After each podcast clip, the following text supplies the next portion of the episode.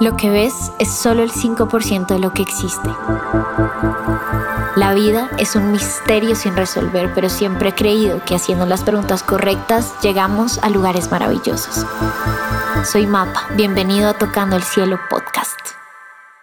Hola, hola bizcochitos, ¿cómo están? Bienvenidos a otro episodio de Tocando el Cielo Podcast. Como siempre es un placer para mí poderlos acompañar sobre todo hoy, en el último domingo de reflexión de esta temporada. Con este episodio llevamos 57 episodios al aire, más o menos un año y medio de contenido y no me queda más y no me alcanzan las palabras para agradecerle a todos y cada uno de ustedes por escucharme, por estar aquí, por su amor, por su bondad, por su compasión por su respeto, por su confianza. Gracias. Gracias por confiar en mí, en lo que tengo por decir. Y esto siempre se lo digo por ahí amigos que no creen mucho ni en la astrología ni en esta rama del mundo espiritual. Les digo, no es importante que no creas en eso. Lo importante es que creas en mí, en, la intención que tengo de, de, darte contenido y darte algunas palabras que siento que te pueden servir. Y por eso me gusta sentir que este, este podcast no es para personas que les guste la astrología o el tarot o las runas, no es para católicos o cristianos o qué sé yo, los que son del Islam, no, no tiene que ver ni con tus creencias ni con tus religiones ni con lo que para ti signifique per se espiritualidad. Este podcast es para personas que tengan la intención de crecer. Este podcast es para construir país. Los hilos de Cloto es un proyecto que he formado con el corazón para construir país, para construir con ustedes una comunidad llena de líderes del futuro que tengan siempre la posibilidad de hacer milagros en la vida de los demás. Y es por eso que quiero anunciarles en este podcast que el próximo año vamos a lanzar oficialmente la plataforma de cursos de los hilos de Cloto y en ese primer curso de los hilos de Cloto vamos a hablar sobre desbloquear el chakra corazón. Ese es el primer curso, Desbloquea tu chakra corazón. Es un curso muy interesante, es un curso para personas que han sufrido de ansiedad, de depresión, que tienen problemas respiratorios, eh, que tienen dificultad para relacionarse con los demás y dificultad para relacionarse también con la abundancia.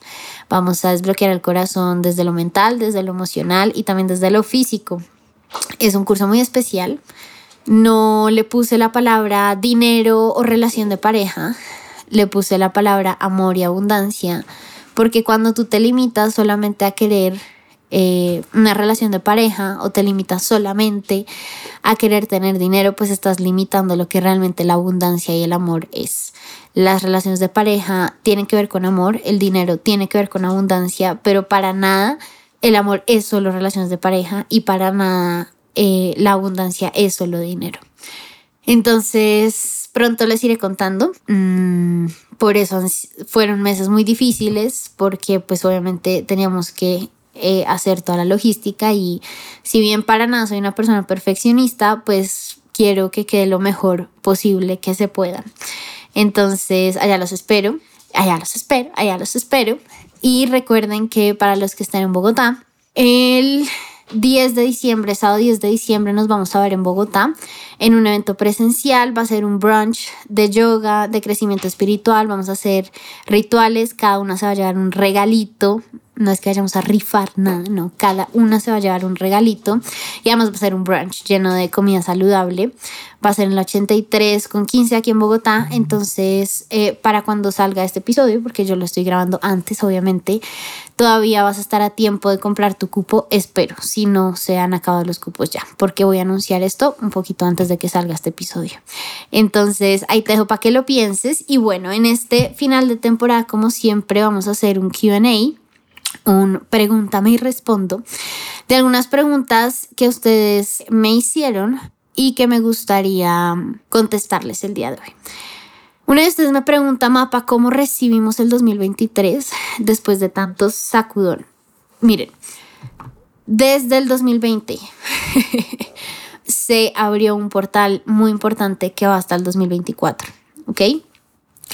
Es un portal energético de mucho crecimiento y el crecimiento, pues como siempre, no es tan fácil, pero es muy fructífero y viene cargado de muchos milagros si sabes eh, tomarlo por la buena y si sabes enfocarte realmente en lo que ese, eso te quiere enseñar, ¿cierto?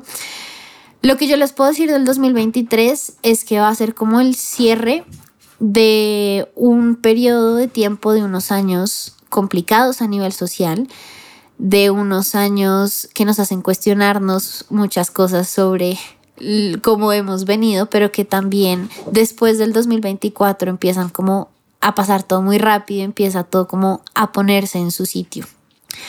Es normal que la economía se caiga, es normal que la sociedad se caiga, es normal que pensemos que estamos en el apocalipsis.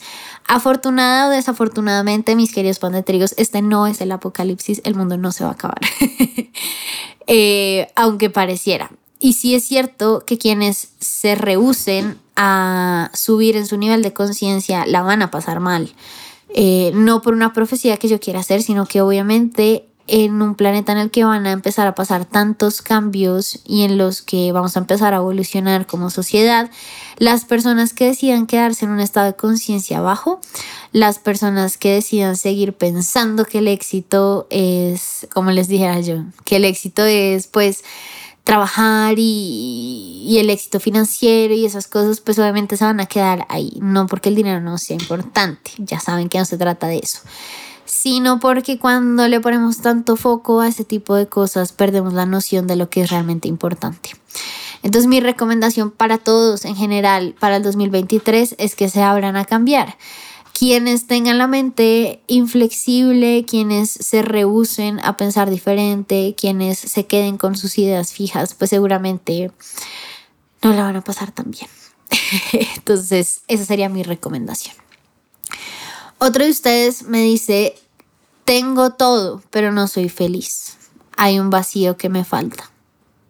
Y si bien esto pues yo lo puse como en, en la cajita de preguntas de Instagram, me pregunto yo, me genera mucha curiosidad saber cuando esta persona me escribe, lo tengo todo, ¿qué es tenerlo todo?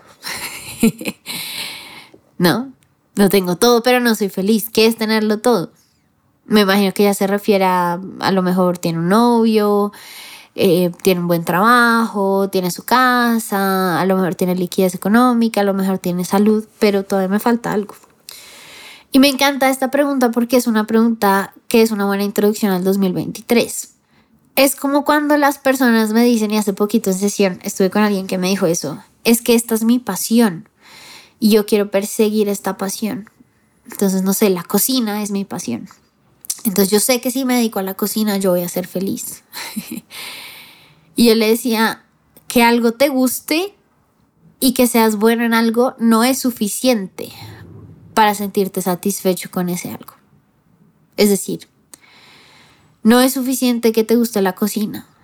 No es suficiente que seas buen cocinero. No es suficiente para que puedas realmente sentirte bien. Así como no es suficiente que estés con una persona que te guste y no es suficiente que te cases con esa persona para estar bien y para ser feliz. Entonces tú miras, pucha mapa, pero qué vida tan difícil. Y entonces sí, entonces perseguir mi pasión no es suficiente. No, mi corazón no es suficiente perseguir tu pasión. Entonces, trabajar en algo que me gusta no es suficiente. No, mi corazón, no es suficiente que te guste tu trabajo nunca será suficiente y podrás vivir un periodo de tiempo medianamente tranquilo, pero te aseguro que tarde o temprano te va a empezar a picar y vas a empezar a decir miércoles, pero siento que algo me falta, siento que algo no cuaja. Claro, porque nada de eso es suficiente. De hecho, les voy a contar una historia que creo que ya lo he dicho acá, pero yo, yo siempre quise ser cantante. Y de hecho estudié música. Antes de estudiar ingeniería y los primeros semestres de ingeniería estudiaba música eh, me la pasaba de aquí para allá, de allá para acá, entre, entre corcheas y fracciones. Ya se me estaba como un poquito tostando la cabeza. Y si ustedes me preguntan hoy, a mí me encanta la música. No soy la mejor, de hecho nunca fue muy buena, pero digamos que mis profesores siempre me decían que tenía muy buen potencial, que tenía buena voz, que, que tenía buena actitud además. Hubiera podido dedicarme a la música de pronto, hubiera podido estudiar música más de ingeniería. Eh, de pronto en la Javeriana no, porque eso está muy difícil, pero, pero hubiera podido de pronto estudiar. Hubiera podido de pronto ser músico.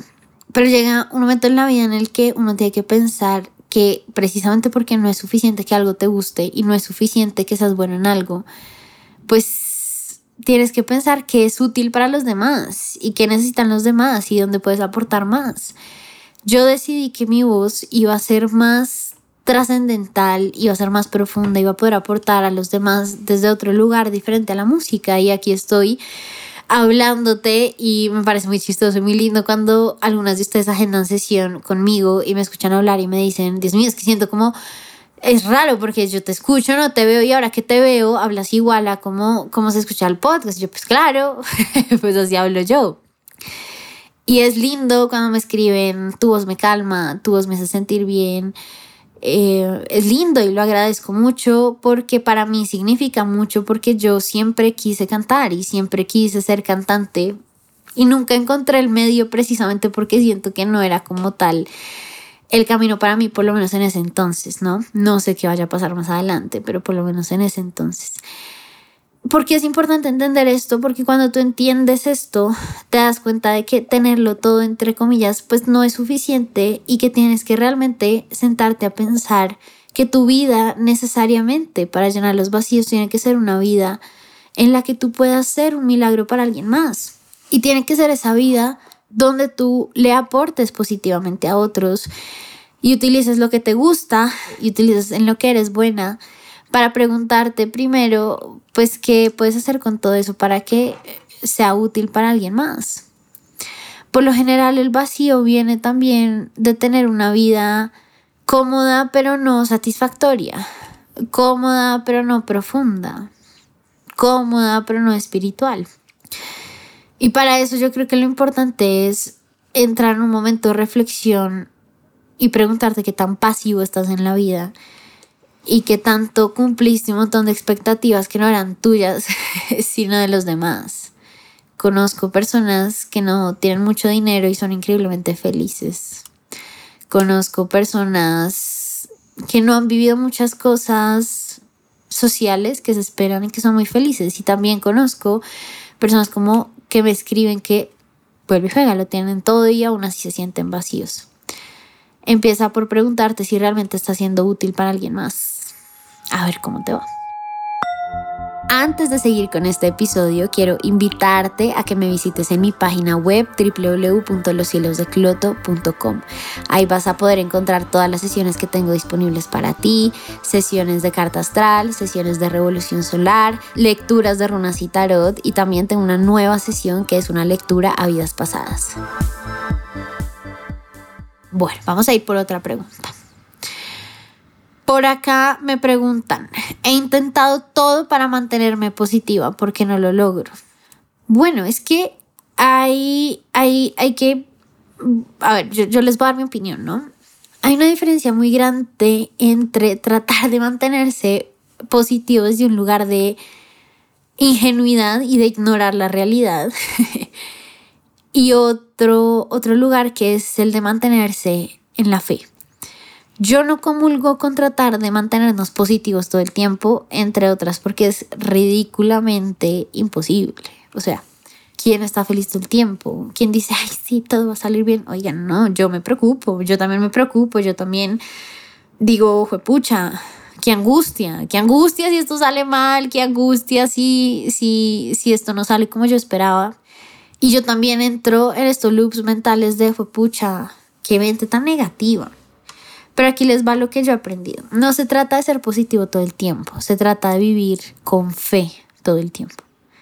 Acepta la vida, o sea, acepta que las cosas están saliendo mal, acepta que el panorama se ve gris, acéptalo, pero mantente en la fe. Mantén la fe intacta. Mantén la fe de que las cosas van a estar bien, las cosas van a salir bien. Al final, así no salgan como tú esperabas en este momento, si pudieses verlos de una perspectiva diferente, todo va a estar bien. No, no se trata de no tener pensamientos negativos, pero sí creo que se trata de no replicar esos pensamientos negativos. Es decir, creo que requiere mucha, como les dijera yo, creo que requiere como de mucha tolerancia con uno mismo. Reconocer que hay pensamientos negativos, pero también entender que no vale la pena replicárselos y dárselos a alguien más. Es decir, si sientes que tu comentario no aporta, quédate callado. Pero deja de ser esa persona que se queja todo el tiempo, así lo sientas. Al principio, así sientas, pucha, qué mierda día, no lo digas no es necesario que lo digas, no es necesario que solo para desahogarte llenes de esa idea negativa a los demás. Quédate con ella y entiende que pues, tienes que vivir en fe. Tienes que vivir en fe y tienes que confiar en que las cosas van a mejorar. Pero no se trata de ser positivo, sí, todo va a salir bien y ingenuocito. No, o sea, no todo va a salir bien. De hecho, muchas cosas salen mal. Pero lo importante es mantener esa fe intacta. Y cuando tienes como ese, ese protocolo de, de empezar a tener la fe intacta, tu vida empieza a cambiar porque ahí es cuando empiezas realmente a ver la vida de manera más positiva, genuinamente, no por obligarte, sino genuinamente. Entonces, ahí te dejo para que lo pienses. Quiero cerrar con una pregunta muy interesante. Hay una de ustedes que me pregunta, ¿qué nos espera en el amor para fin de año? ¿Qué nos espera en el amor para fin de año? Y escojo esta pregunta, obviamente si me conocen, si ya me conocen mi contenido, no porque la vaya a contestar, porque obviamente no la voy a contestar por una razón muy elemental y es no tengo ni idea, sino porque quiero darles una reflexión con esta pregunta. Los seres humanos tenemos varios estados de conciencia y la vida y en la vida se trata de ir avanzando cada vez más en estos estados de conciencia. Una de las uno de los mejores diagnósticos que uno puede tener, autodiagnósticos además, que uno puede hacer para entender en qué nivel de conciencia está, es revisar muy bien las preguntas que uno hace.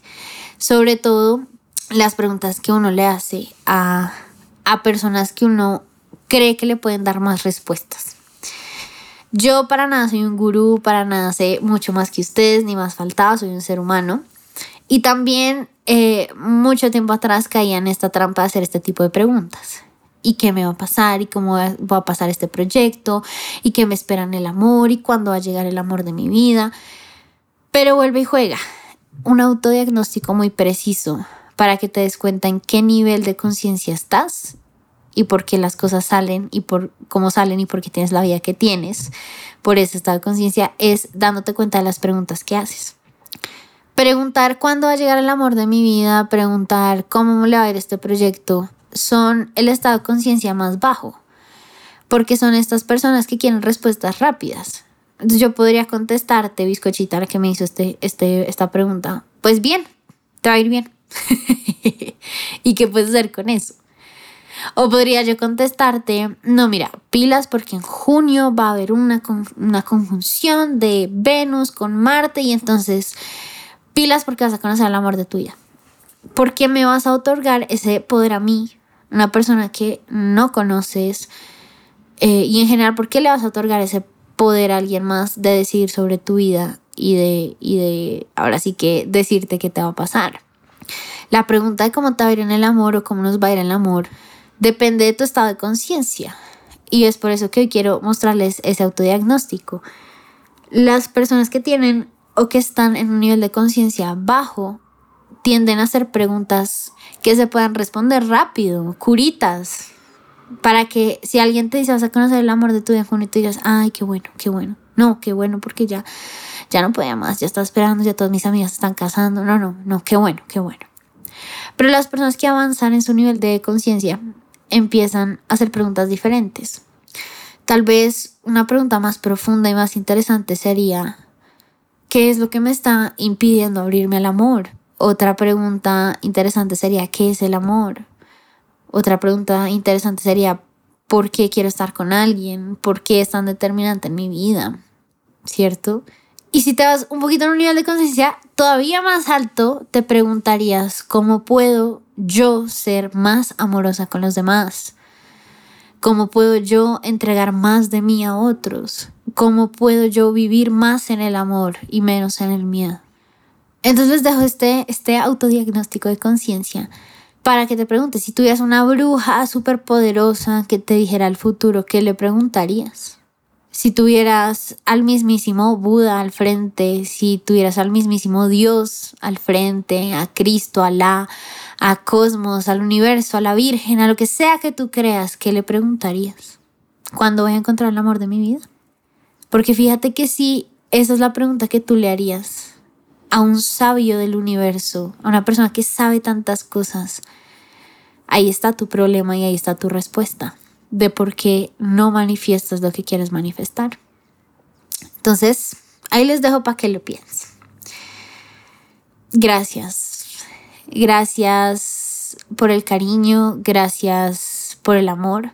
No me interesa que seamos un millón de personas en los hilos de Cloto, no me interesa en este momento de mi vida para nada el reconocimiento y más el reconocimiento superficial de la sociedad no quiero, no necesito en este momento de mi vida esa validación social y confío en que tú me estás escuchando decir esto porque tú tampoco lo necesitas ya. Y es por eso que lo único que le pido a Dios, que es en lo que yo creo, es que los hilos de Cloto siga siendo ese vehículo de milagros para quien buenamente los necesite, obviamente para mí. Recuerden que la que más se beneficia de, de este contexto espiritual soy yo. Y recuerden que la razón por la cual yo hice los hilos de Cloto es porque nadie en este mundo necesita más este contenido que yo. Entonces, síganme viendo como creo que me han visto hasta el momento, como una amiga que les comparte lo que buenamente la vida le ha enseñado a las buenas o a las malas, porque yo los veo hacia ustedes como amigos que cuando me escriben y me cuentan cosas me dan la oportunidad de aprender. Gracias por estar aquí. Espero que la cuarta temporada, no lo puedo creer, sea una temporada maravillosa para ustedes, sea muy útil para ustedes. Eh, espero que el curso que se lanza en enero sea un curso que les llene el corazón, que les llene el alma.